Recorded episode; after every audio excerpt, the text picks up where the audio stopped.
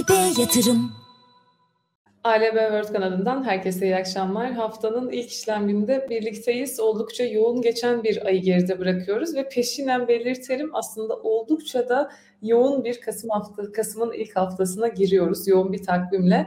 Bugün de haftanın ilk işlem gününü geride bırakırken kapsamlı bir güncelleme yapacağız piyasalara dair. E, stratejist Cüneyt Paksoy grafikler eşliğinde tek tek tüm piyasaları değerlendirecek. Bugün oldukça fazla hisse de e, hazırlamış hocam. Ben şimdiden isimlerini vermeyeyim. Hocam hoş geldiniz. Hoş bulduk Meryem. Selamlar, iyi yayınlar olsun.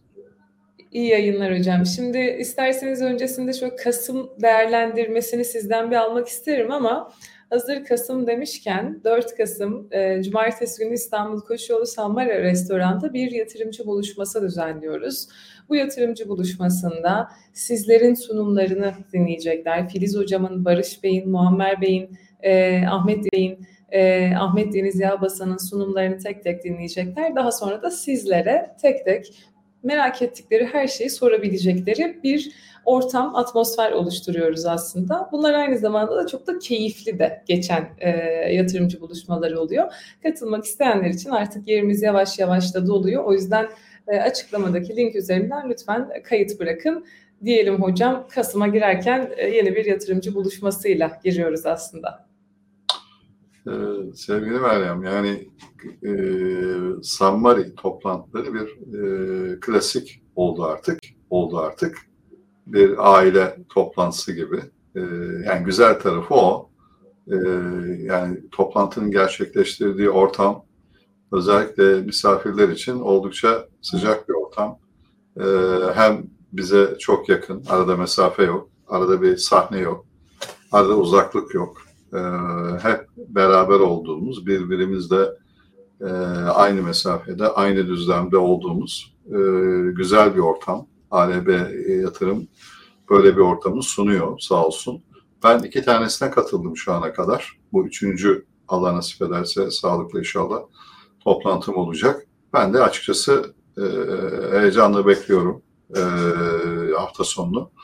Tabii zor bir dönemde, zor bir konjonktürde bu toplantı gerçekleşecek.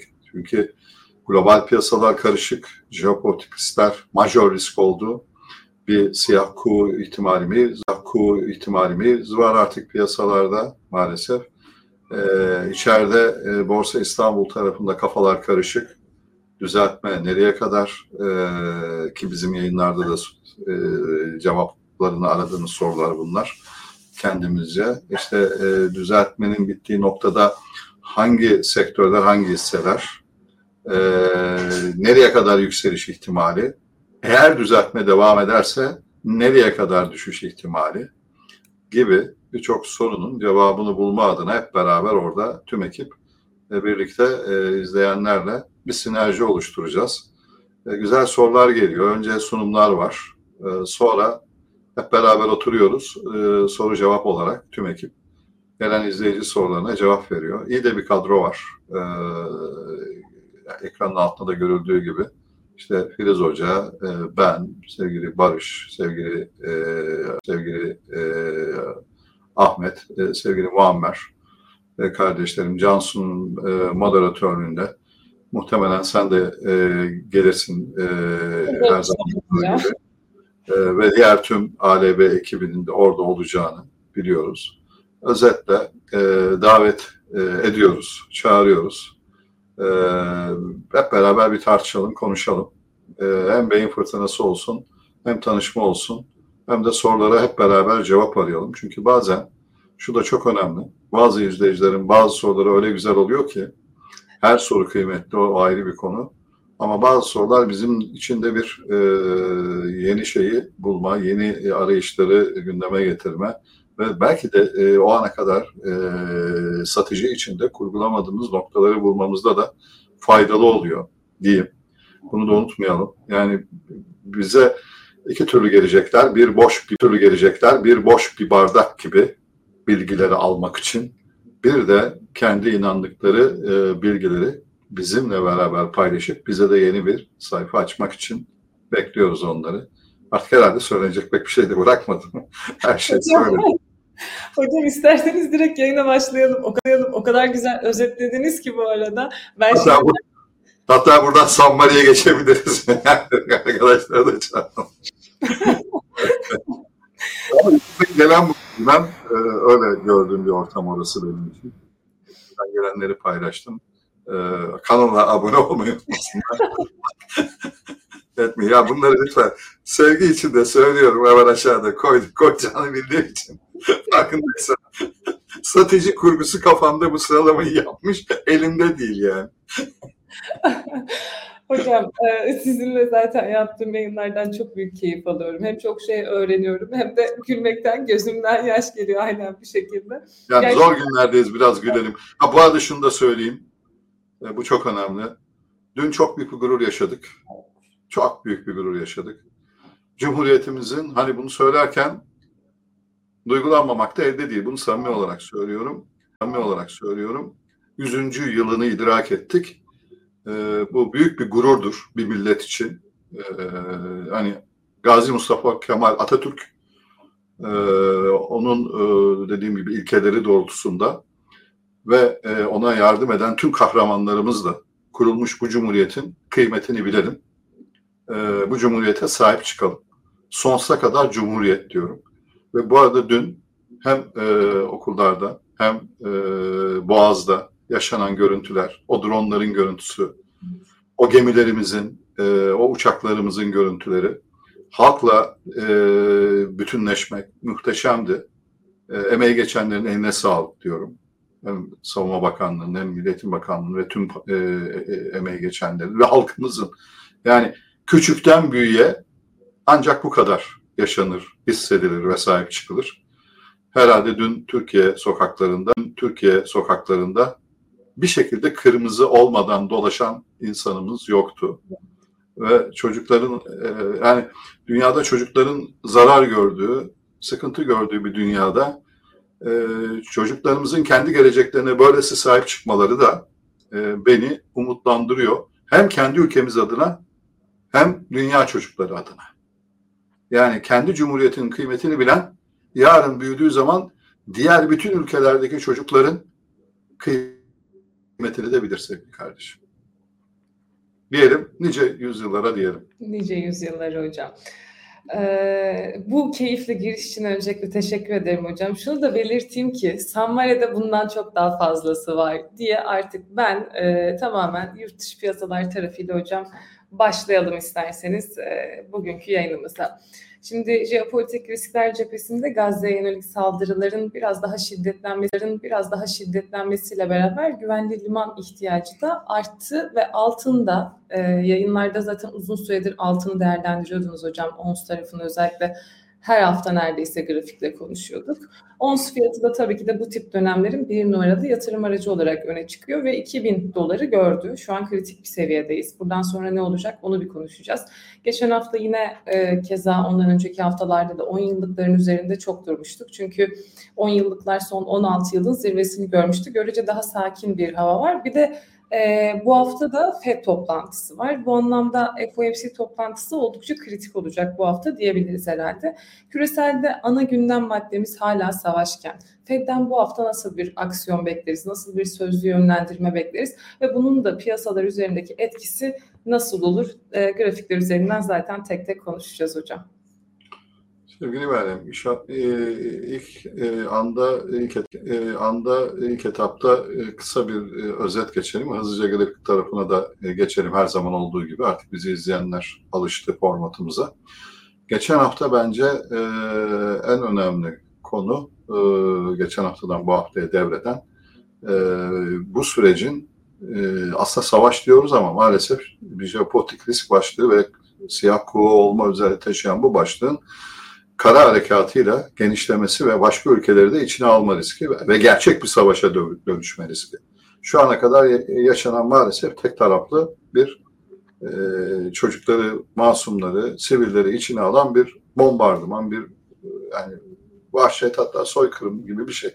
Yani soykırıma uğramış bir toplumun e, aldığı dersleri başka insanlar üzerinde uygulamaması çok daha etik olurdu Tabi burada e, gerçek e, bütün dünyada özellikle Amerika'da tepki gösteren özellikle Amerika'da tepki gösteren Musevileri de görünce işi farklı düşünmek gerektiğinde yani siyasi kısmıyla insani kısmını ayırmak lazım.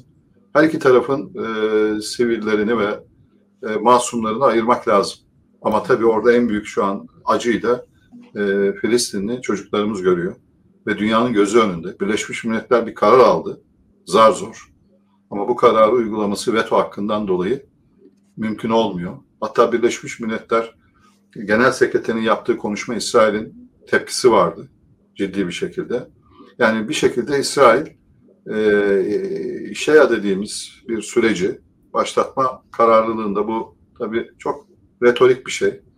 E, yani ezoterik bir takım kavramlara iniyor iş. E, İsrail diyor ki benim vaat edilmiş haklarım var tarihsel süreçte e, ve bu hakları alacağım diyor. Her şey alacağım diyor. Her şeye rağmen alacağım diyor. E, bu yaklaşım doğru bir yaklaşım değil. E, tamam kendi hakları vardır yoktur ayrı ama e, yani insanların e, acısı üzerinden hak almak e, ne kadar doğru. Onun için şu an savaşa dönme riskini e, fiyatlayan bir piyasa var diyelim. İnan ılımlı bir piyasa. Net konuşayım. Şu anki fiyatlamalar olası bir kara harekatının birçok ülkeyi kapsaması ihtimalinin yüzde yirmisini bile karşılamıyor. Bu kadar net. Çünkü burada oluşacak bir şey dünyayı bambaşka bir yere götürür. Geçen birkaç yayında bunu birkaç cümleyle ifade ettik. İspanyol gribine kadar döndük. İspanyol gribinden adım adım kronolojik olarak ABD'de yaşanan buhranı, 29-30 buhranı, Kırklara ulaşımı, Avrupa'da yaşanan stresik problemleri ve Kırklarda Avrupa'da Almanya'nın öne çıkmasıyla tek güç olma iddiası, tek güç olma iddiasıyla ki o, o zamana dayanıyor aslında soykırım süreci de maalesef. Ee, nelere mal olduğunu gördük. Ne dünya, o günkü dünya, ne teknoloji, o günkü teknoloji. Demek ki insanoğlu maalesef sevgili Meryem teknolojik olarak bir yerlere gelmiş, insani olarak hiçbir yere gelememiş. Yani işin acı tarafı da bu. Yani ne değişti? Hala insanlar bütün dünyada birbirlerini öldürebiliyorsa, bir şekilde birbirlerine e, vahşet uygulayabiliyorsa, hele bunun için bazı e, dini e, koşulları da ki ben hani e, şuna inanıyorum, ilim kesinlikle bizim önemli bir değerimiz. Ama e, neticede inancımız da var. İnançla ilmi ve bilmi beraber aynı potada eritmek gayet mümkün. Ve bu şekilde insana değer vermek ve insana ulaşmak gayet mümkün ama bunun şu an olmadığını görüyoruz. Ha, bu cümleleri kullanmak zorunda kal. Bu cümleleri kullanmak zorunda kalıyorum. Kusuruma bakmasın izleyicilerimiz. Çünkü hissiyatımızı e, geçirmezsek stratejiyi algılayamayız, anlatamayız da. Çünkü mühim olan duyguları yönetmek. Şu an duygusal olarak piyasaya baktığımda bütün bunları yaşayan biri olarak Bak bütün bunları yaşayan biri olarak strateji verebilmem için, doğru analiz verebilmem için bütün bunlardan uzaklaşmam gerekiyor. Ve baktığımda grafiklere ben yüzde yirmisinin fiyatlanışında olduğunu görüyorum. Böyle noktalardayız ki her an daha sertleşme ve daha sert koşullarda piyasa görme ihtimalimiz var. Majör bir grafik var. Bırak Fed'i onu bunu her şeyi. Önemli evet. Ama bu majör grafik çözülmediği sürece ve daha kuvvetli bir şeye dönüşme ihtimali taşıdığı sürece Rusya'yı, İran'ı, hatta Çin'i, zaten Amerika Birleşik Devletleri burada aktif bir şekilde, İngiltere burada. Birçok e, ülkeden destek alıyor. E, bu iki bölgenin, iki bölgenin, iki bölümün birbiriyle karşılaşma, yani tabii e, bir anda diyecek ki insanlarımız, izleyicilerimiz dahi, ya mümkün mü hocam? E, aynı şeyler inanın e, İkinci Dünya Savaşı'nın öncesinde de söyleniyordu. Sırbistan'da yaşanan bir suikastin nelere mal olduğunu gördük. Burada suikastin ötesinde bir şey var. Burada bir dram var ve bu drama karşı sessiz kalınıyor. Bu sessiz kalma bir noktadan sonra sese ve eyleme bürünürse burada oluşacak risklerin fiyatlaması çok başka yerlere götürür piyasayı. Bu uyarımızı yapalım. Ha ne zaman çözülür? Stresin masada kalması bile zorlar piyasayı. En iyi piyasayı söyleyeyim mi daha başında yayını? Yatay piyasa. Yukarı gidemiyorsak da aşağıya fazla inmeyelim. En azından belli bir yatay piyasa içinde, belli bir bant içinde tepeleri netleşen, dipleri belirginleşen bir piyasa. Belirginleşen bir piyasa. Bu bu risk geçene kadar en makul piyasa. Çünkü yukarılar da satış tuzağı olabilir. Unutmasınlar bunu. Yukarı gider piyasalar. O döndük coşuyoruz. Savaşa rağmen gidiyoruz. Sonra bir bakmışız üç günde çıktığımız yerin altına gelmişiz. Yaşadık bunu. Nerede yaşadık? S&P'de, DAX'ta. Seninle uyarıyoruz bir aydır. Ve Borsa İstanbul'da. Uyarıyoruz seninle. Üç haftadır. Eylül'de yükseliş bekliyorduk seninle. Yaşadık o yükselişi. Ama Ekim'den sonra dikkat dedik. Ama savaşı bekliyor muyduk Meryem? Hayır. 20 gün önce literatürümüzde savaş riski var mıydı? Rusya, Ukrayna dışında. Yoktu. İşte Çin'i konuşuyorduk bazen. Orada Tayland. Ya yapmazlar. Tabii ki yapmazlar. Orada çünkü e, bambaşka bir şey olur o zaman. Ama en güzel yer Orta Doğu. Bu yer Orta Doğu. Bu işler için. Evet. Niye? Birçok kültür, birçok halk, birçok inanış hep beraber iç içe ama bir yandan da maalesef sistemin kurulmadığı bölge. Problem burada. Bir dayatma var. Umarım o dayatmadan insanlık kapitalizmi dönüştürerek çıkar diyeyim. Ve bu haftaki FED toplantısından bir e, bekle gör daha beklediğimi belirtmek isterim. Ama önemli olan son konuşmasında nötr olan Powell nötr olmaya devam edecek mi? Bunu FED toplantısına yansıyacak mı? Bu, bu nötr görüş. Ve bekle durdan şöyle bir söyleme işe verecek mi? Yani biz artık faiz tarafında yapacağımızı yaptık. Bir faiz artış ihtimali var ya minimum hala Evet. üyelerin de katılımıyla. Biraz daha onu aşağı çekerlerse, biraz daha durabilecek bir FED olursa bu piyasaya destek verir bir miktar. Bir, ba- bir başka önemli deadline de var aynı gün. FED'in konuşmalarını da etkileyecek olan ABD haznesinin borçlanma takvimi ve miktarları. Bak bu çok önemli çünkü tahvillerin nerede olduğunu biliyoruz. Birazdan konuşacağız. O tahvillerin orada olduğu bir dönemde ABD haznesi 34-35 trilyon dolar borcu çevirmek için borçlanmak zorunda. Borcu borçla çevirmek demek borcun artması demek. Net ödeme yap ve ABD tahvilleri eskisi kadar rağbet görmüyor. Gördük. Güvenli olarak bile aşağı gelemediler. Dolayısıyla FED o kadar çok şey hesap etmek zorunda ki en son hesap edeceği şu an enflasyon. Ne kadar ironik değil mi? Yani Evet. enflasyonu konuşmak zorunda olan bir FED. Şimdi aman S&P e, Dow Endex, Nasdaq yıkılır mı? Buna bakmak durumunda. Marketler yani global piyasalar e, bir kırılma yaşar. Bu ABD ekonomisine resesyon, ABD ekonomisine resesyon noktasına geri döner mi? Kredi kompozisyonu yüzünden bankalarımız zorda olur mu? Bak bugün önemli bir haber vardı. HSBC ve Credit Suisse e, geri alım yaptılar. Buyback. HSBC diyoruz. Dünyanın yerel bankası diyoruz. Önemli bankalardan biri diyoruz. Düşün şu an e, endekslerin nerede olduğunu. Kırılım noktalarına yakın olduğunu. Ve e, bu tip e, bankalar artık geri alım alıyorsa, e, yapıyorsa, e, özür dilerim, e, Amerika Birleşik Devletleri dahil, Avrupa dahil marketlerde yani piyasalarda, borsalarda e, risk çok dillendirilmese de öne çıkıyor demektir. Bugün Dünya Bankası'nın raporu vardı. Uyarı double. IMF'in geçen haftaki uyarısı double. Piyasaya baktığımızda e, her zaman söyler ama haklı çıktığı için bir kez daha haklı çıkar mı? Rubini double. Bana göre en önemlisi JP, bana göre en önemlisi JP Morgan CEO'su. Çok önemli bir isim. Onun yaptığı uyarılar son 10-15 yıldır böyle bir şey görmedik her şey bir araya geldi diyor. Onun için önemli bir dönemdeyiz. İyimser tarafa geçmek için haber akışına ihtiyacımız var. En önemlisi barışa ihtiyacımız var. Belki de Fed'in desteğine ihtiyacımız var. Aralıkta mı verecek bu desteği? Şimdi mi verecek? Yoksa vermeyip iyice mi gelecek? Çünkü bir şey daha çok önemli. Yalın. Yine IMF Başkanı Georgieva ve birkaç isimden şunu gördük. Faizler uzun süre yüksek kalacak. Peki yüksek kalacaksa bu borç nasıl çevrilecek? Tahvil piyasası riskten nasıl kurtulacak merak ediyorum. Açıkçası söylenecek çok şey var ama grafiklere geçelim. Orada söyleyelim son cümlelerimizi konuyla ilgili. Ee, ABD tahvil tarafında farklı bir şey yok. Tek iyimserlik iki yıllıklar beşin sınırına yaklaştı. Ama ABD 10 yıllıklar 5'ten uzaklaşmıyor. 2000 uzaklaşmıyor. 2008'den sonra bir ilk biz iki aydır söylediğimiz bugün global piyasalarda çokça söyleniyor. İki aydır seninle uyarıyoruz. Tüm mecralarda, tüm yayınlarda ben uyarıyorum. Yıl başından beri söylüyorum ama 10 yıllıkların 2 yıllıkları yakalama ihtimalini ve bunun beşler civarında olması problem sevgili Meryem. Niçin problem? E, mortgage kredileri için. Niçin problem? Reel sektörün krediye ulaşım problemleri için. Hatta diyor ya FED, hatta Powell bile söyledi. Tahvillerin orada olması bizim için şans mı?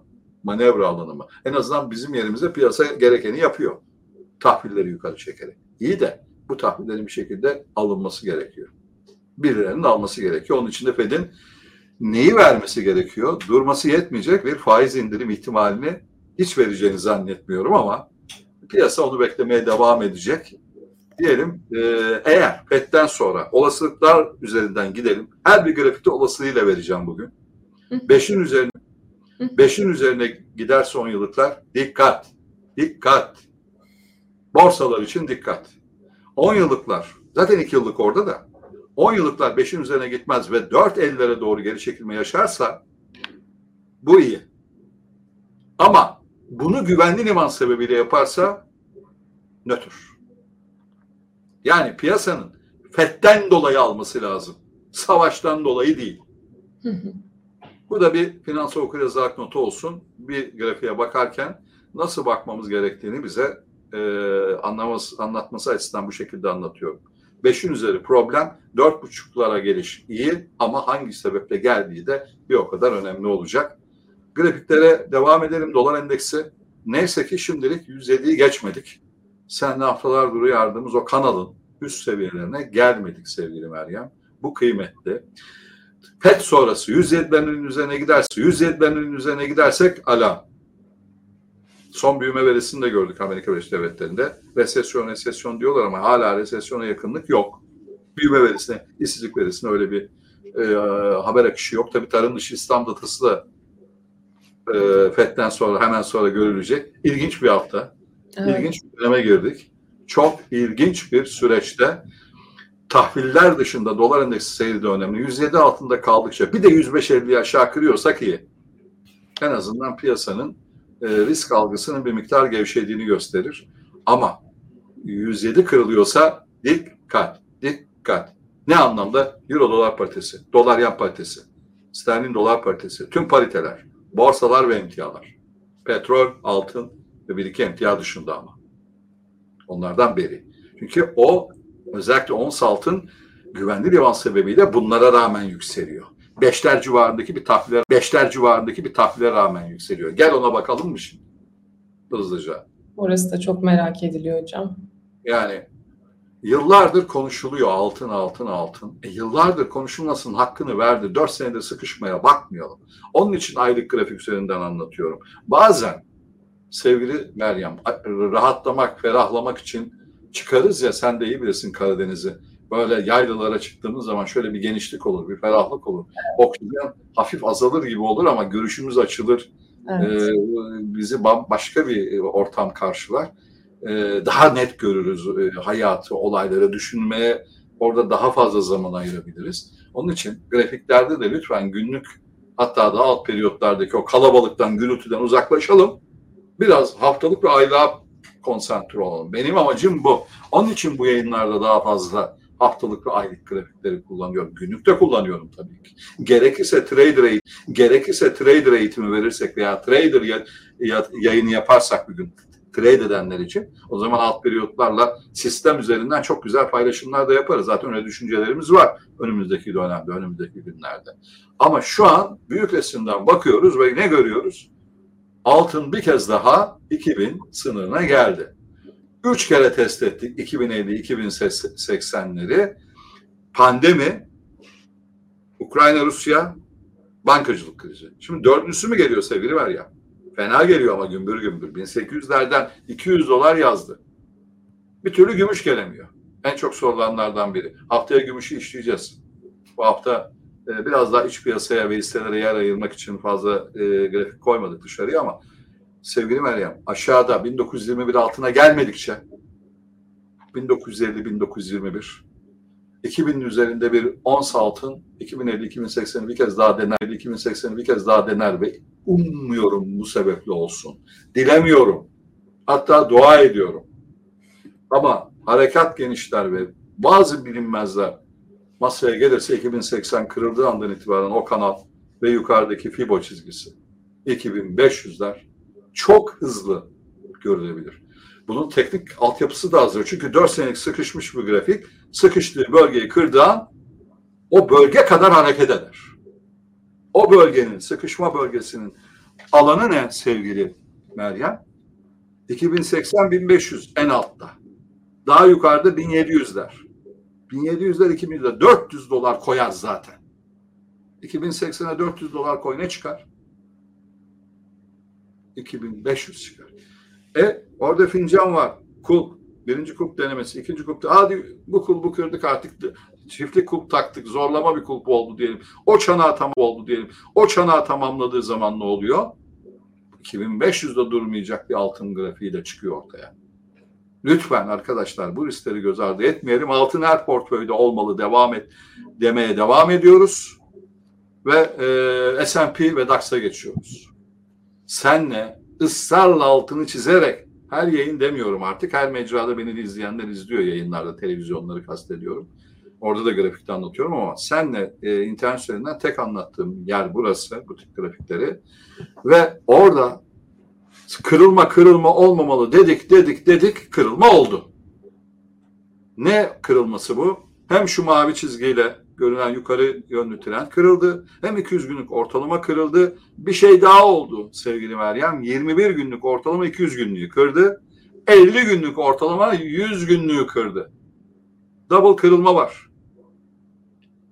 Eğer ve 50 günlük eğer ve 50 günlük 200 günlüğe paldır paldır yaklaşıyor.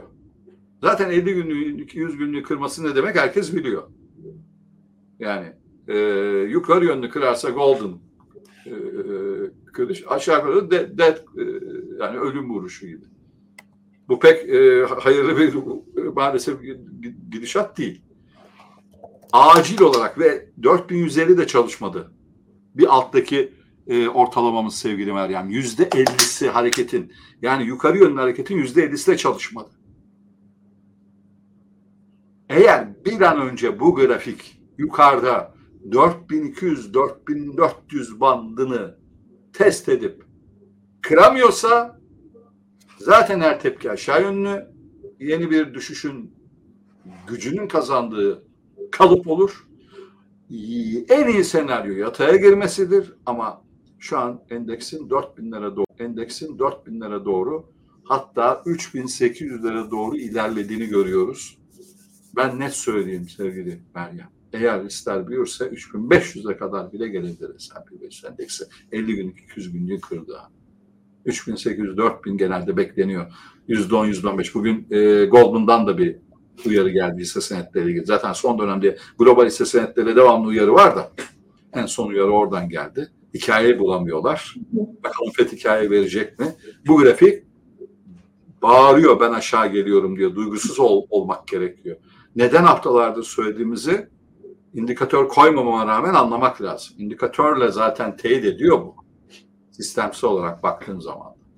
DAX'a gelelim. Daha kötü bir durum var. Çünkü DAX'ta sevgili Meryem 50 günlüğün 200 günlüğünü kırdığı bir görüntü var. Gördüğün gibi 200 günlük 15.386 386 15.329 50 günlük 200 günlük kırmış 21 günlük zaten kırmış. Yukarı yönlü trend. Aynı S&P'de kırılmış ve gelmiş çok önemli bir Fibo seviyesine yüzde 61.8'e 14 bin bravo gösteriyorsun teşekkür ediyorum. Ee, eline sağlık. O bölgede şu an direniş gösteriyor. O bölgede direnemezse aşağıda 14 binler farkındaysan.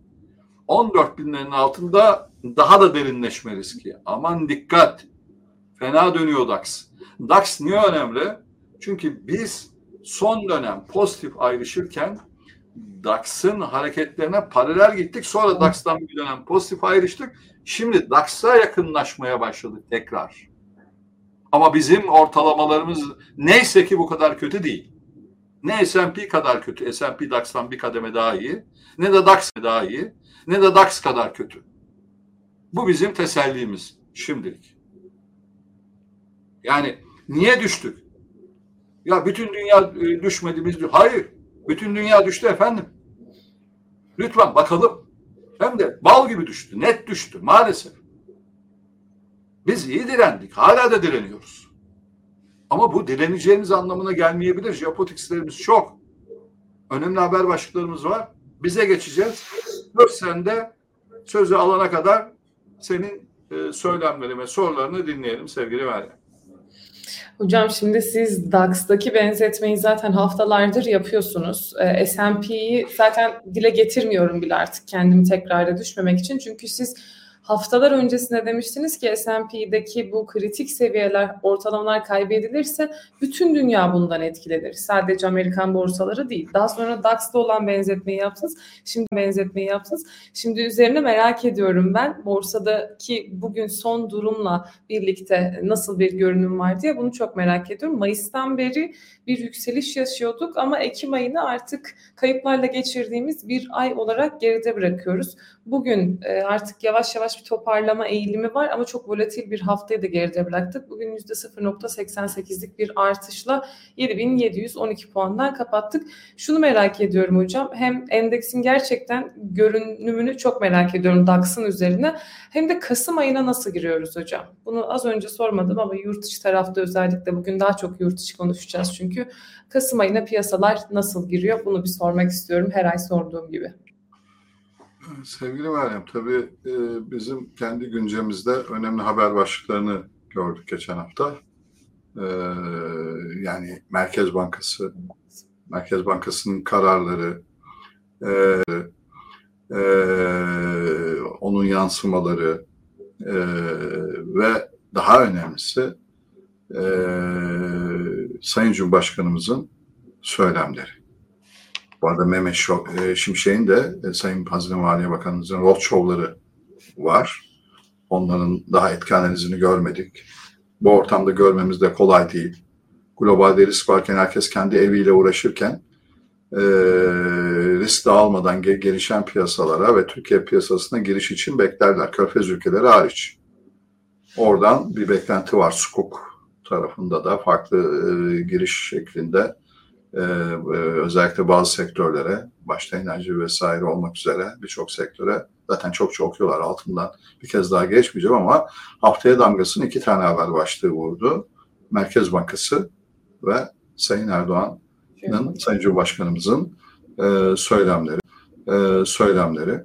Biz e, olayların başından beri itidalli ve e, barışa yönelik konuştuk. Hala da o noktadayız.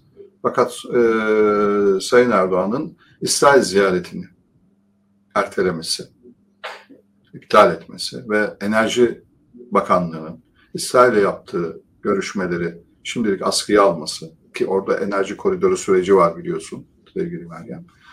E, olayları e, bir miktar yukarı yönlü taşıdı risk algısı adına.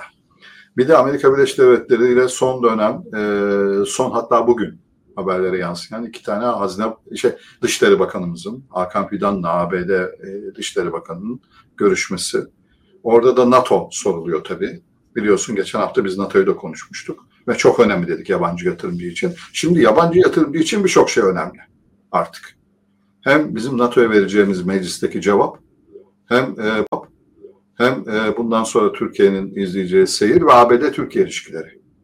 Çünkü biz soruyoruz. Onlar bize NATO'yu soruyor. Biz de Kuzey Irak ve Suriye'yi soruyoruz doğal olarak. Sadece Filistin'i sormuyoruz. Yani biz daha çok şu an yaşanan acılardan dolayı Filistin'e odaklandık ama bizim orada arka bahçemizde hemen dibimizde yani Filistin'le gönül bağımız var. Arada mesafe var. Kilometrelerce. Ama burada hem gönül bağımız var hem de arada mesafe yok. Sınırımız var ve oradaki oluşuma karşı tepkimiz var. Doğal olarak.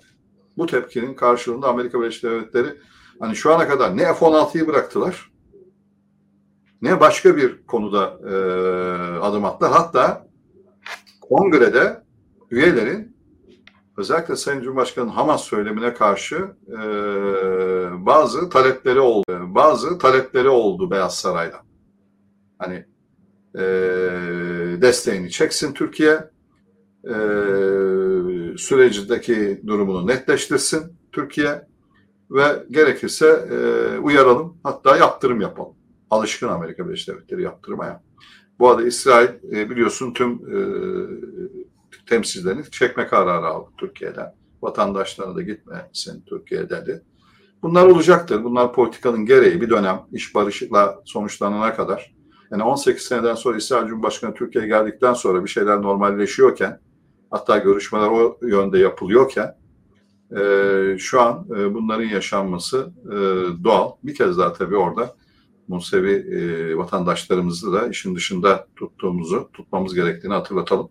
İşin e, Siyonist e, düşünce tarafı biraz daha farklı e, strateji gerektiriyor. Biz işe siyaset gerektiriyor. Biz işe siyaset olmadan bakıyoruz. Piyasa olgusuyla bakıyoruz. Şu an e, itidalli olma zamanı ve yatırımcı isek e, kendi alanımıza fokuslanma zamanı, siyasete fokuslanma zamanı değil. Haber başlıklarına bakacağız tabii. Ama grafiklere de bakacağız sevgili Meryem. Biz bir buçuk ay önce bu haberleri bilmiyorduk uyarırken. Grafiklerle uyarıyorduk. Şimdi Fed'i falan biliyorduk. İçeride Merkez Bankası'nı biliyorduk. Şimdi bunları görüyoruz. Ve bizim için çok önemli bir dönem. Dünyanın iki katı önemli bir dönem. Yani barışın gelmesi Türkiye'ye double yarar. Hatta triple yarar. Üç katı yarar. Türkiye önemli bir riskten kurtuldu. Hele önemli bir riskten kurtuldu. Hele ABD ile e, süreç umarım barıştan sonra iyi bir noktaya ve AB ile evrilirse hem Doğu hem Batı'yı arkasına alan Türkiye sermaye piyasaları farklı bir noktaya evrilir. Ne söylüyor? Ama bu olmuyorsa zorlanacağız biraz. Merkez Bankası ona hazırlık yapıyor zaten. 35 çekti o politika faizini ve 40-45'in yolunu açtı. Sene sonu enflasyon nereden netleşecek? Onu enflasyon raporundan alacağız. Bakalım e, Merkez Bankası bir şey iyi yapıyor Meryem. Piyasayla beraber gidiyor artık. Önce piyasanın gerisindeydi. Sonra piyasanın önüne geçti. Piyasayı iki yönde de şaşırttı. Şimdi piyasayla beraber hale geldi. Piyasa ne bekliyorsa ona yakın. E şimdi e, piyasa enflasyonu sene sonu 65-75 gibi bir yerde bekliyor. Sanıyorum Merkez Bankası da o noktalara kendini çekecek. İşte ne zaman dezenflasyon süreci başlayacak ve enflasyon nerede tepeyi görecek? Mehmet Şimşek'e söyleme önemli. Bizim verdiğimiz politika faizini, verdiğimiz politika faizini bu sene için algılamayın. Önümüzdeki dönemin enflasyon beklentisine göre e, reel pozitif faiz verdiğimiz bir süreç olarak algılayın diyor.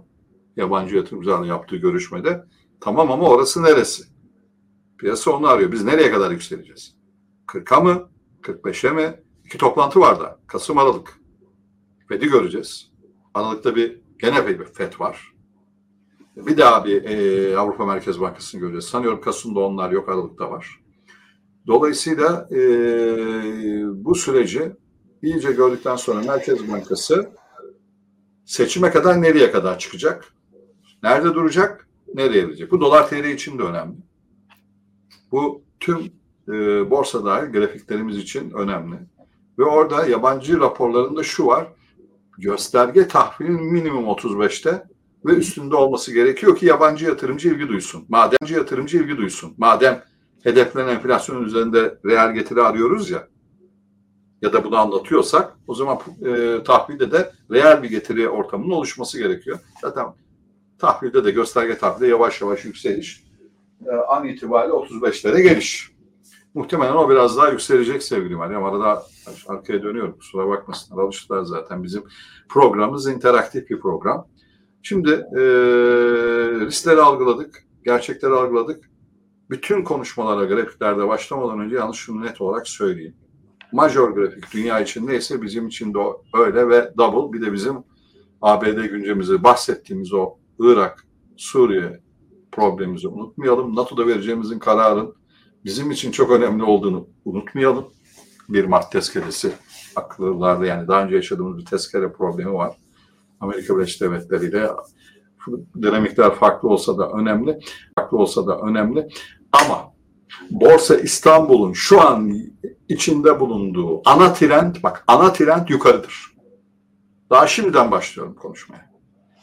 Ana trend içinde uyardığımız gibi sert bir düzeltme kalıbı yaşıyoruz. Ama bu sert düzeltme kalıbının daha da sertleşme ihtimali var. Grafiklerde anlatacağız. Yukarı yönlü belirli eşikler geçirip ve bir önceki rekor tepe destek olmadan ana trende giriş dönüş yapmayız ve düzeltme bitti demeyiz. Her hareketi tepki olarak etiketleriz.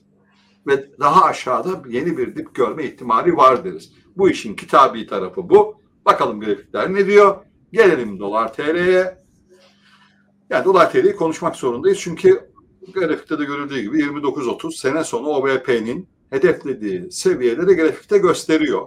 Her hafta o son çizdiğimiz kanal son çizdiğimiz kanal çizgisi ve ortalamalar bunu destekliyor. En kısa vadede 27 30 27 ellerin altına 28 altına geçişlerde gelmedikçe yönümüz yukarı. Hani bir e, Google muhabbeti geçti dün biliyorsun. Siz de yayın yaparken konuştunuz. E, 24 dedi. O teknik bir arıza olarak kaldı. Yani şöyle de konuşuldu. Ya birileri o fiyatı oraya getirdi, alım yönünde kullandı. Dolar TL ekstrem yükselecek. Yani hiçbir e, Bloomberg dahil veri terminali onu göstermedi. O sanıyorum orada teknik bir arıza sebebiyle oluşmuş bir fiyat e, diyelim. E, işin o tarafını e, pek e, olası görmüyorum açıkçası kendi adıma. Zaten e, sevgili Ahmet ve sevgili Filiz Hoca e, o yönde bir görüş bildirdiler. Bu bir hata yani e, net bir şekilde. Orada işlem geçtiğini zannetmiyorum. Geçse de öyle çok hani diyelim geçti öyle çok böyle milyar geçti öyle çok böyle milyar dolarlık işlemler ya da milyon dolarlık işlemler değil onlar. Mümkün değil. Ve bütün platformların görmediği bir şeyi gör, görüyorsunuz. O da mümkün değil.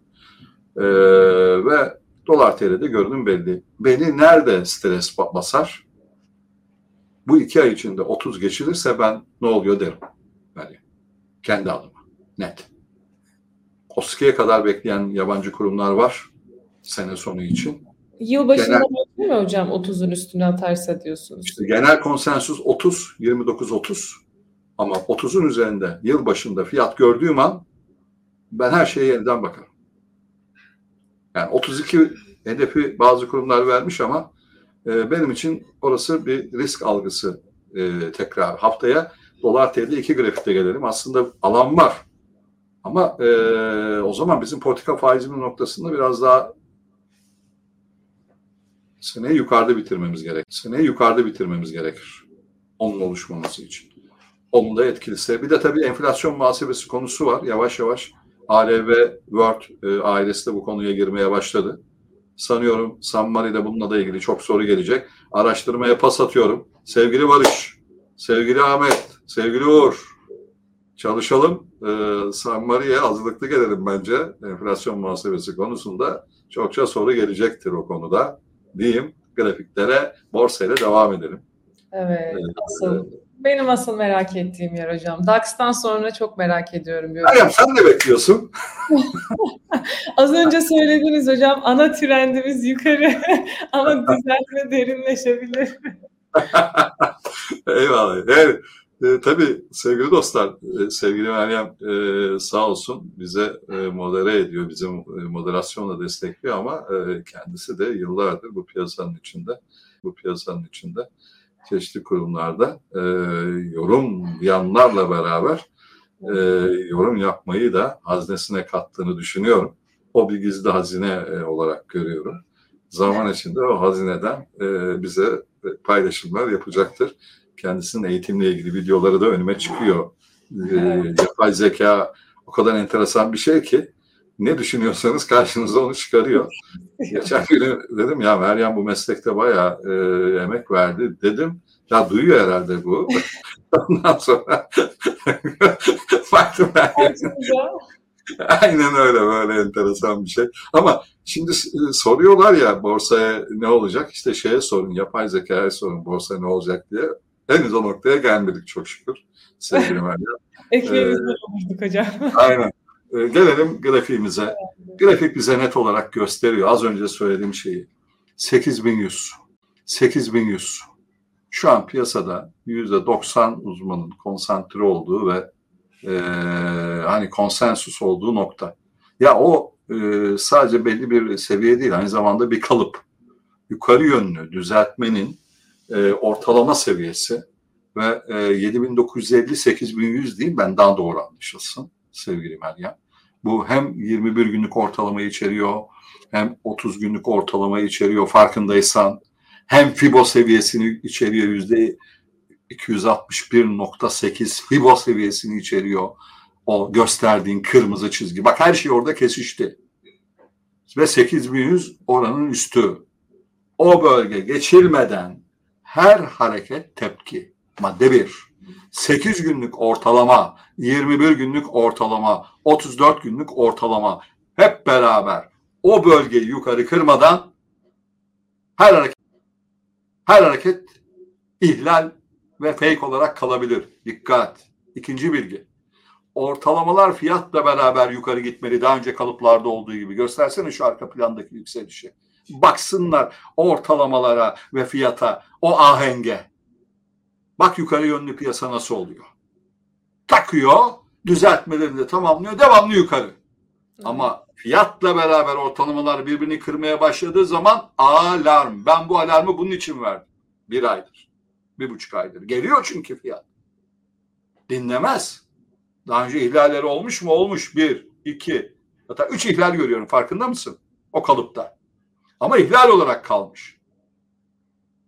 34 pivotu kırmadan. Bu arada bakın pivot seviyeleri bunlar. Bak nereden döndük? 89 günlük. Ben genelde 50-70 kullanırım. Yeni bir bakış açısı da 89 günlük ortalama dönemindedir. Fibo seviyesidir. Fibo seviyesidir. Tam oradan döndük. 7380'lerdeydi o zaman. Şimdi 7400'lere evrildi. Sevgili Meryem, 8100 üzerine gidemeyip 7950 8100 7400 kırıldığı andan itibaren 100, 120 günlükler ve diğer Fibo seviyesi 7100'ler potansiyel. Aman 7100'lere dikkat. Çokça konuşuluyor. O da çokça konuşuluyor. Evet. Ama benim için ne söyleyeyim mi? 7956'ında 8100 altında kaldıkça evet 7100, 7400 ama 6550 var. Fibo seviyesi. Neresi orası sevgili Meryem? Yüzde 161.8 seviyesi.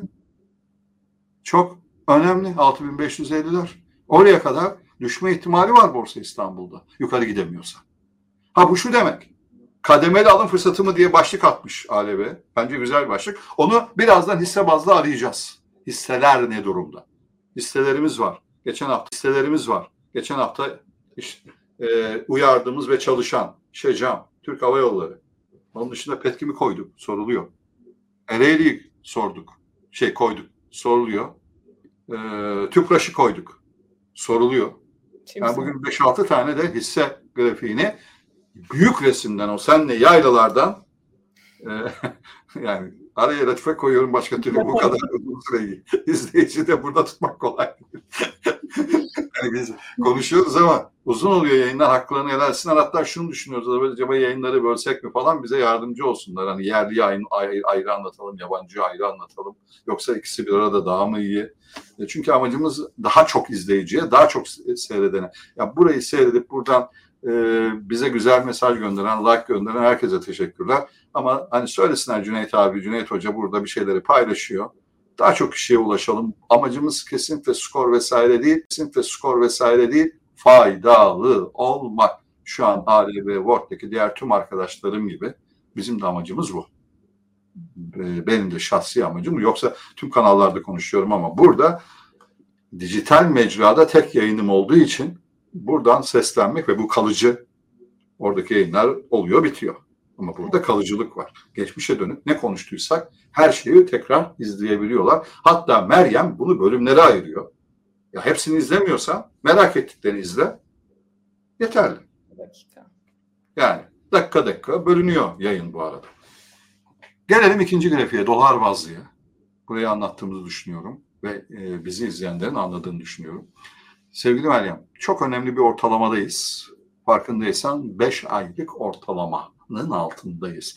Aynı zamanda çok önemli bir FIBO seviyesindeyiz gördüğün gibi. Yüzde 61.8 1.8 ortalaması. 2.71'ler farkında mısın? Kapanış kaç? 2.72. 5 aylık ortalama kaç? 2.75. Zaten oraya geleceğini söyledik seninle. Hatırlarsın. Üçün altına geldiği an ilk hedef orasıydı. Şimdi problem burada tutunmazsa aşağıda nerede duracak? İşte geleceği yerler 13 aylık ortalama ve beyaz çizgimiz 2.55'ler. Hatta 2.35'ler. Bu e, aşağı yönlü düşüşlerin durulabileceği ve yabancının ne oluyor ya Türkiye borsasında fena da değil seviyeler diyebileceği yerler. Ama bu trend 2 2.50 bandı içinde konsolide oldukça problem yok dolar bazlı. Oranın altına geçtik mi Allah muhafaza sorgularız. Borsa İstanbul içinde 6550 kırılsa bile problem yok. 200 günlük ortalama. Bir yukarı çıksana. Bir, bir yukarı çıksana. Bir yukarı çıksana. Sana zahmet. Bir 200 günlük ortalamayı bir görelim. Burada ha burada koymadık. Ben onu söyleyeyim e, izleyicilerimize. 5700 6000 seviyeleri çok önemlidir. Bak orada yüzde yüz hareketin bir önceki rekor seviyesi vardı ya 5700 4300 düzeltmesi yapıyorduk ya.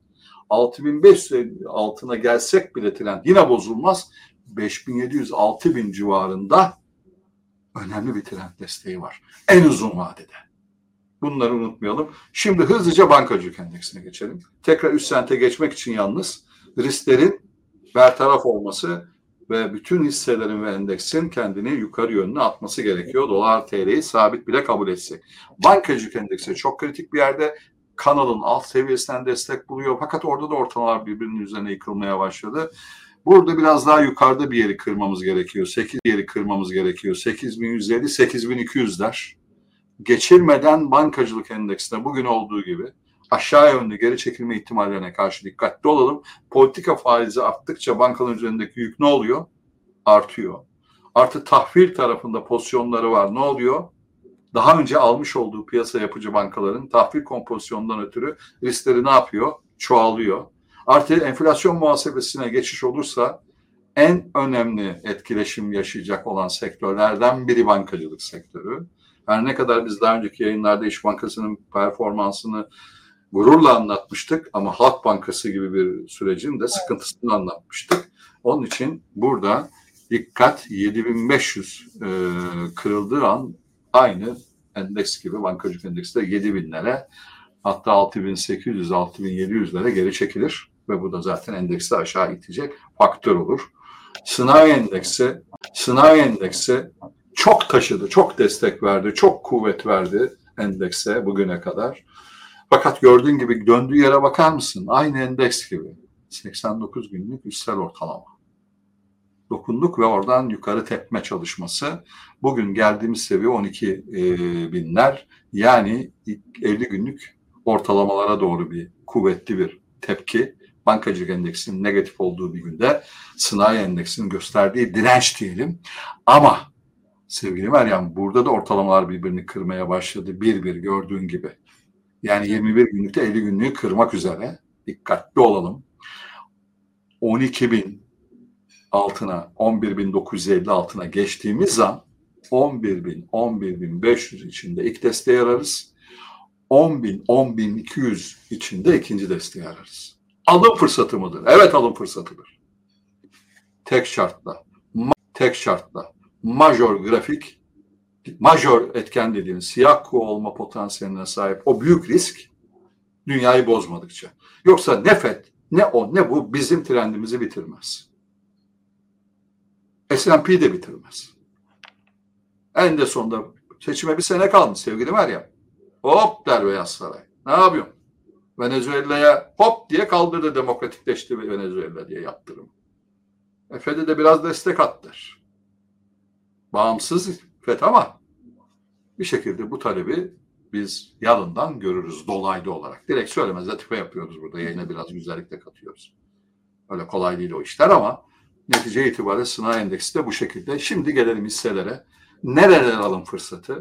Bunları görmek adına, önemli hisselerimizin duruşunu görmek adına e, bu hisselerdeki seviyelere konsantre olalım. İlk hisse sanıyorum Tüpraş. İlk hisse sanıyorum Tüpraş. Evet. Sevgili Meryem çok ciddi rekor kırmışız. Şu gidişi görüyor musun? Biraz e, yukarı alalım. Hangi seneden başladığında hareketin görelim. Çok Eski, yani aylık grafik olduğu için 2004'lerden beri 2008 krizi dahil hareketi gösteriyor. Müthiş bir performans. İşte değer yatırımcısı olmanın ne demek olduğunu dolar bazlı gösteren grafik. Biz Borsa İstanbul dolar bazlı rekor kırar mı diyoruz? Doğru mu? Hatta bırak rekor kırmayı 2 nokta e,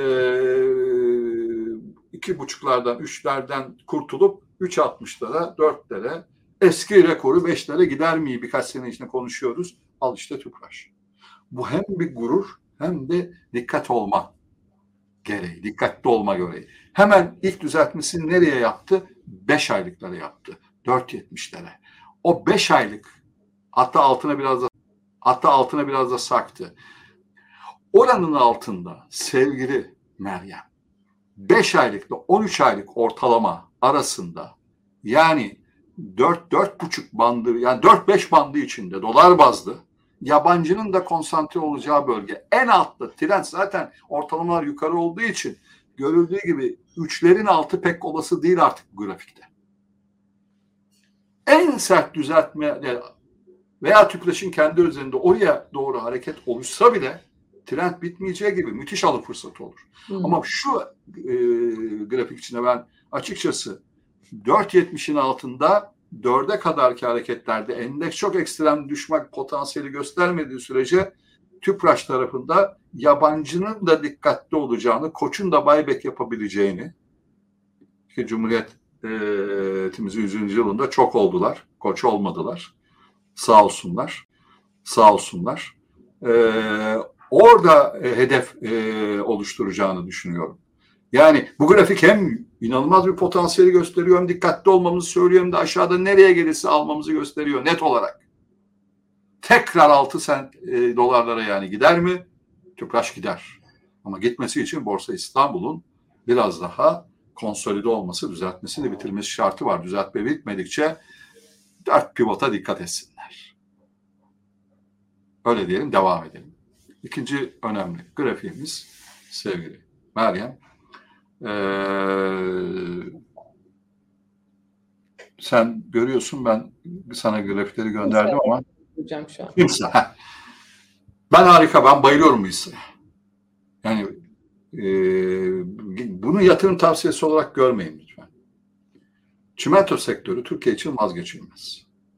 İnşaat sektörü, inşaat sektörü ne olan hassasiyeti dışında yaptığı beyaz çimento, artı ihra, ihracatı. Şimdi Beyaz Çimento da dünya liderlerinden biri. Çok ciddi e, potansiyelli bir şirket.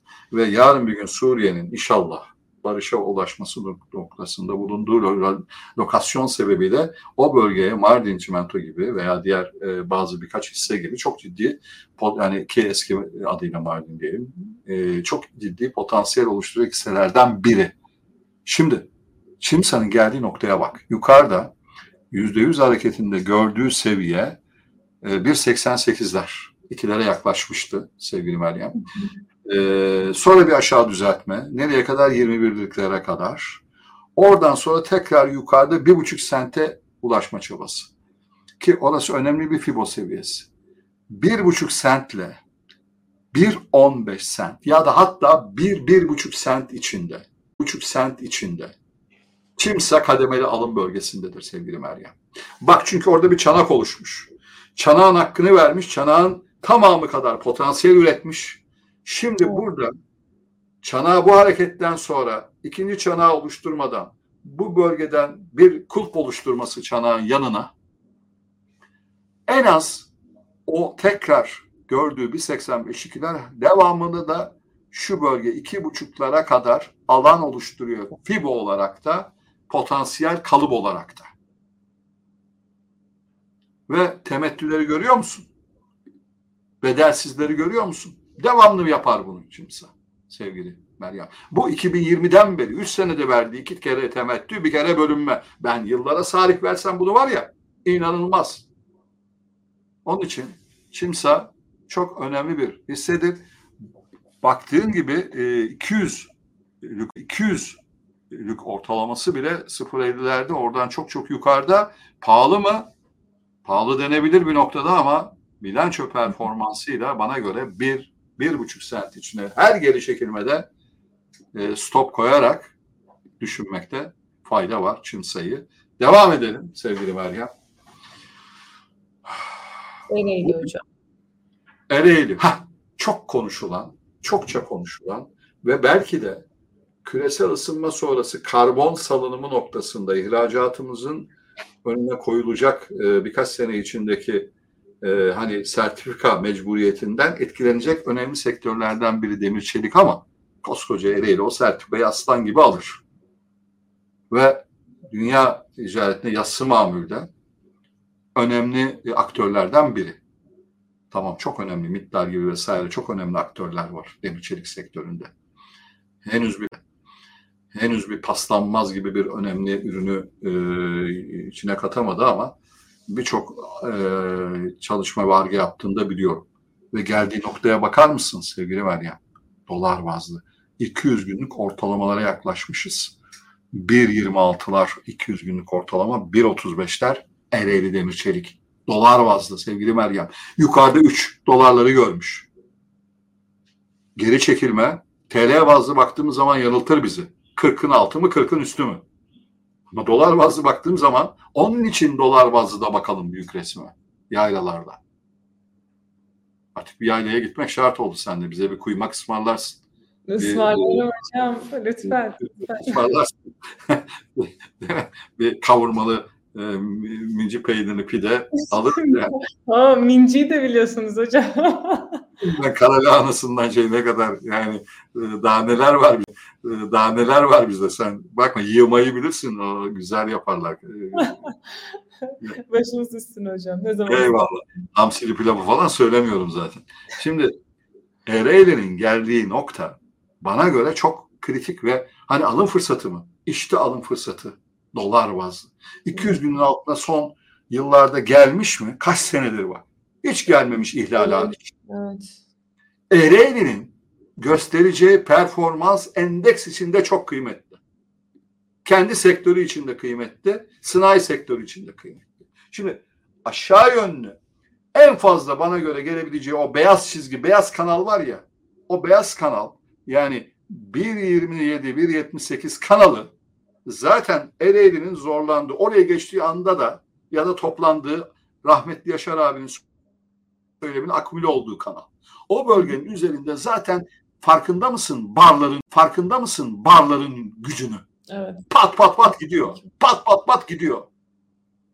1.78 kırıldığı andan itibaren birkaç barda sevgili Meryem aylık bazlı günlük değil tabii yanlış anlaşılmasın. Çok güzel bir performans gösterebilir. İşte hissenize, borsaya inanıyorsanız, trendin bitmeyeceğine inanıyorsanız bu yatırım tavsiyesi değildir. Araştırma o işi yapıyor. Ama tekniğine baktığım zaman ciddi fırsat veriyor. Diyelim 200 günlük kırıldı. Ortalamaların kırması mümkün değil. Senelerdir kırmamış ki. Gelin ortalama 200 günlüğü kırmamış, yaklaşmamış bile sevgili Meryem. Kaç evet. senelik grafikten bahsediyoruz. 2001 krizinden sonra yaşadığı Türkiye'nin 2001 krizinden sonra 2008 dünya krizi dahil her şeyi içeren bir grafik bu. Aynı tüpraş gibi müthiş bir yatırım imkanı ve geldiği seviyeler. Lütfen arada bakalım tüm hisselerimize de bakalım tüm hisselerimize dolar bazlı. Bunlar benim bütün hisselere bakmamız ne vaktim yeter ne zamanım yeter. Ama niye bunları anlatıyorum? Lütfen alın grafiğinizi dolar bazlı bir bakın. Bir de onun yanına son bilançolarını koyun. Günlük grafiklerle tekniğini teyit edin. Bir de hikayesine bakın. Eğri düşünmemek olur mu? Ama bazı hisseler öyle gitmiş ki Meryem isim vermeyeceğim. Bir daha oraları görmesin. Yani hakikaten bizim şu an yaylaya ışınmamızla eşit yani.